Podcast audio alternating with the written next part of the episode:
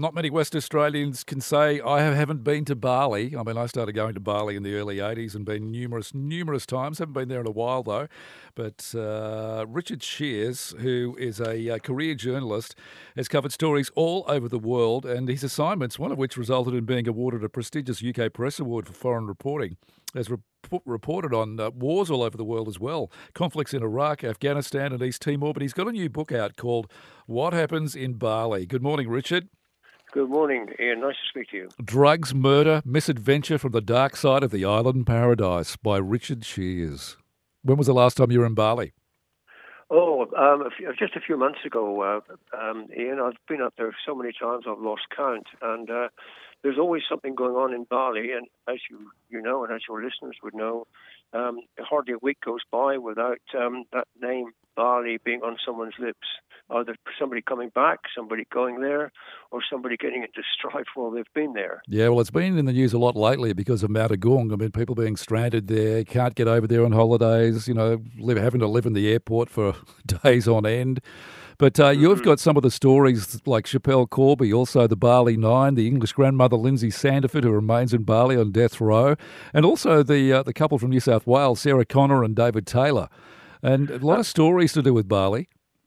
Absolutely. And um, although those are stories that I've dealt with in the book, and which are certainly names that are familiar with uh, Australians, um, what I've done, even though I'm perhaps telling a story again, I've tried to tell it in a way that each of these stories um, that is a concise, sums up the story very accurately, and um, un- unfortunately, uh, most people know bits and pieces of the stories, but they don't know all of them, all of those bits and pieces. So I've shown them all together, but not just the Australian ones, of course. There have been some very dramatic um, stories, um, such as the American couple who murdered the girl's mother. Yes. Um, in a luxurious hotel. I, re- I remember that one, yes. And stuffed the body in a suitcase. Yes. I know. I mean, some strange things are going on over there. Listen, just back to Schapelle Corby for a moment, because that name was on everybody's lips for quite some time. Do you think she was hard done by, or what? Well, um, obviously, I at the end of the day, um, I think I probably have to go along with the judge's decision. But um, I started the uh, chapter off on Schapelle. In fact, I've bro- broken it up into several chapters through the book. So, uh, um, you know, I break away and then tell another story and then come back to Schapelle, Corby, etc. Yep. Um, the first question I ask um, at the chapter is, um, did she really know there were drugs in uh, in her boogie board case? And that is a question um, which I asked and which obviously many other people have asked. And I think the nation is probably still divided, although um, if I had to fall down on whether she was guilty of knowing or guilty of not knowing, I would probably suspect that most people um, believe um, that the judges got it right. Yes, I believe they got it right as well because I find it difficult to believe that she had no idea what was in that boogie board bag. Quite frankly, that, that's right, and and and and the fact it didn't do her any good at all. By um, and perhaps she didn't know this, but uh, you know, a, a, prisoner being brought to uh, to Bali to say, "Oh, I know somebody who." who knows somebody who knows somebody who put the drugs in the bag. Um, it was all very vague, and he wouldn't tell the court who this person was that he was talking about. So that that kind of stuff didn't do her any good whatsoever. Yeah, that's right. Anyway, it looks like a great book, and uh, I look forward to reading more of it. What happens in Bali? Drugs, murder, and a misadventure from the dark side of the island paradise by Richard Shears. Thank you very much, Richard. Have a great Christmas. Thank, and to you, Ian, and to all your listeners. Thanks very much for the time. Well, here he is, dropped in for a bit of a kawinge. A kawinge. A kawinge. It was going to be a complaint, but it's a kawinge. it's a little bit like the. Uh, it's a little bit like quasi.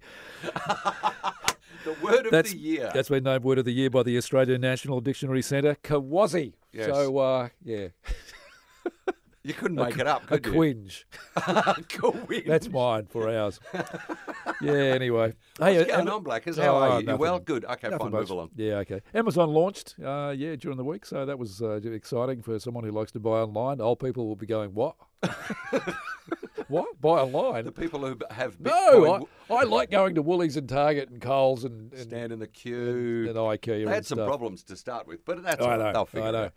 Oh, it's good to see that uh, the IOC banned Russia from the Winter Olympics. I think that's pretty good. They can still hold the World Cup, though. And you see, what's his name? Uh, uh, uh, Putin is going to run for election. He said yesterday, "Yeah, I'm going to stand up. I'm going to run again." Well, why didn't he just tell us what the outcome of the election is already? Because we know. Yeah. You reckon he's going to get voted out? Oh, I don't Nah. think so. Do you think so? he's going to be he's going to be the white Robert Mugabe. He'll be there forever. You voted against me, did you? Bang. See ya. Hey, did you know that we are the nation's worst reverse drivers? Oh yeah. We can't could- reverse. Yeah, I could see that, and we can't merge. And either. I can't actually talk because I backed into that pylon. up at When? The, up at the, I reversed the V Dub into the pylon up at the uh, the lighthouse last year. Did four thousand dollars damage to uh, my car. funny. I did. Can you imagine what it would have been like if you'd reversed the work car into a pylon? Oh, There'd be a memo. oh, oh. everybody would be talking about it around here, and everybody would have to talk, give the lifeline number after they did, because I would have uh, fallen on the Wilkinson sword rather I than face so. that. Yeah. I didn't know that. Four grand. Yeah. Oh, you can afford it. That's all right. No, I. what?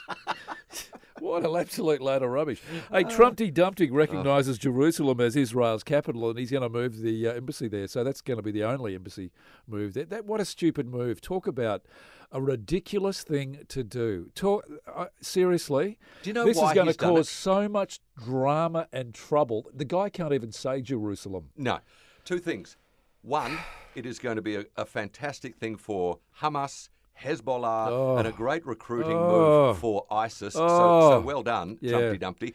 But one of the reasons, main reasons why he's done it is to appease the evangelicals in the United States who believe that, you know, Jesus is not going to, look, you got your belief, fine. But they believe that Jesus is not going to come back for the second coming unless the Middle East is all worked out and Israel is figured out.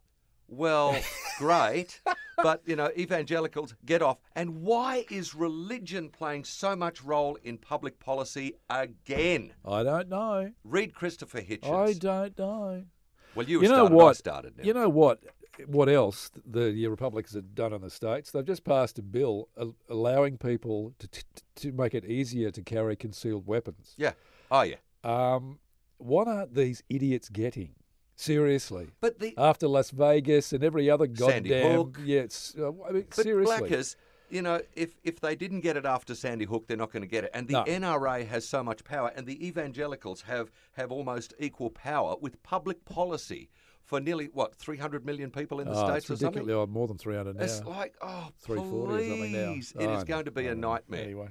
But that's what he, Anyway, that's what I'm he did not- to thank- diffuse us away from. And uh, also, uh, yes, it's now passed into law. Well done. Finally, we've got the Oh. uh, equal equality marriage thing done, which is fantastic. Well Jeez, done. I'm going to head off now, came Cliff. I'm going to head off now, Cliff, Thank and uh, practice my reverse parking. four grand. Fishing. A jerk on one end of a line, waiting for a jerk on the other end. Oceanic Marine, the only specialist boating service centre in Busselton. Yeah. Good morning, Holly. How are you, buddy? Yeah, good. Thanks, Blackers. Yourself? Not bad at all, mate. What's going on out there in the ocean? How are Oh. the fish? Are they biting? What's going on? Um, yes, I've heard some good stories. I've been actually busy with these mowing lawns. I think I must have changed my name again. I'm already on the first job already. So, um, yeah, speaking to me mate Max the other day at my Make It, um, he's been going out King Georging. And I think that day BJ and I went out must have been, you know, maybe a couple of weeks earlier than when they do come in or something. And he said he goes out any time of the day and he's cleaning up, getting his 10 every time. So, Right. just, Okay. just picking holes through it, just through in the bay. Um, and also the little whiting, the Sam whiting around in Yep. 30 metres. Growy's going out there and he's smashing them. Um, and also too next uh, tomorrow week the demersal ban gets lifted, guys. So no doubt, and it's on a Saturday, so no doubt every man and his dog will be out there. Crays, I've been speaking to Tommy Tyler and a couple of other crew. Um, the whites are starting to shed their shells. They come in, shed their shells, and then head off again. Apparently, there's a lot of shells up there, guys. Um, but my good mate Dave, he went out the other day, just free dove with a uh, tank off the beach. Um, he ended up getting half a dozen niceties. He said, you know, same thing, a few shells around, you know. So Yep. we got to get in there sooner than later. Um, Oceanic Paul, if you're listening again.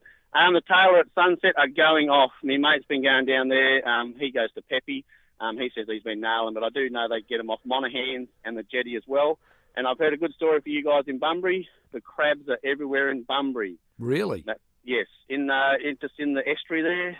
Um, yeah, so guys, if you want to get a feed of crabs, Well, it's been a while. Everywhere. It's been a long time, so yeah, they, they've been hiding up in Bunbury, guys. So yeah, um, get up there. And the weather's not looking too bad over the weekend, and hopefully we can um, get out for a dive or do something crazy on the weekend, guys. So yeah, tight line. All right, mate. Thanks very much, Ollie. We'll uh, catch you next week. All right, Blackers, take it easy. See you, mate. That's Ollie, courtesy of Oceanic Marine in Busselton.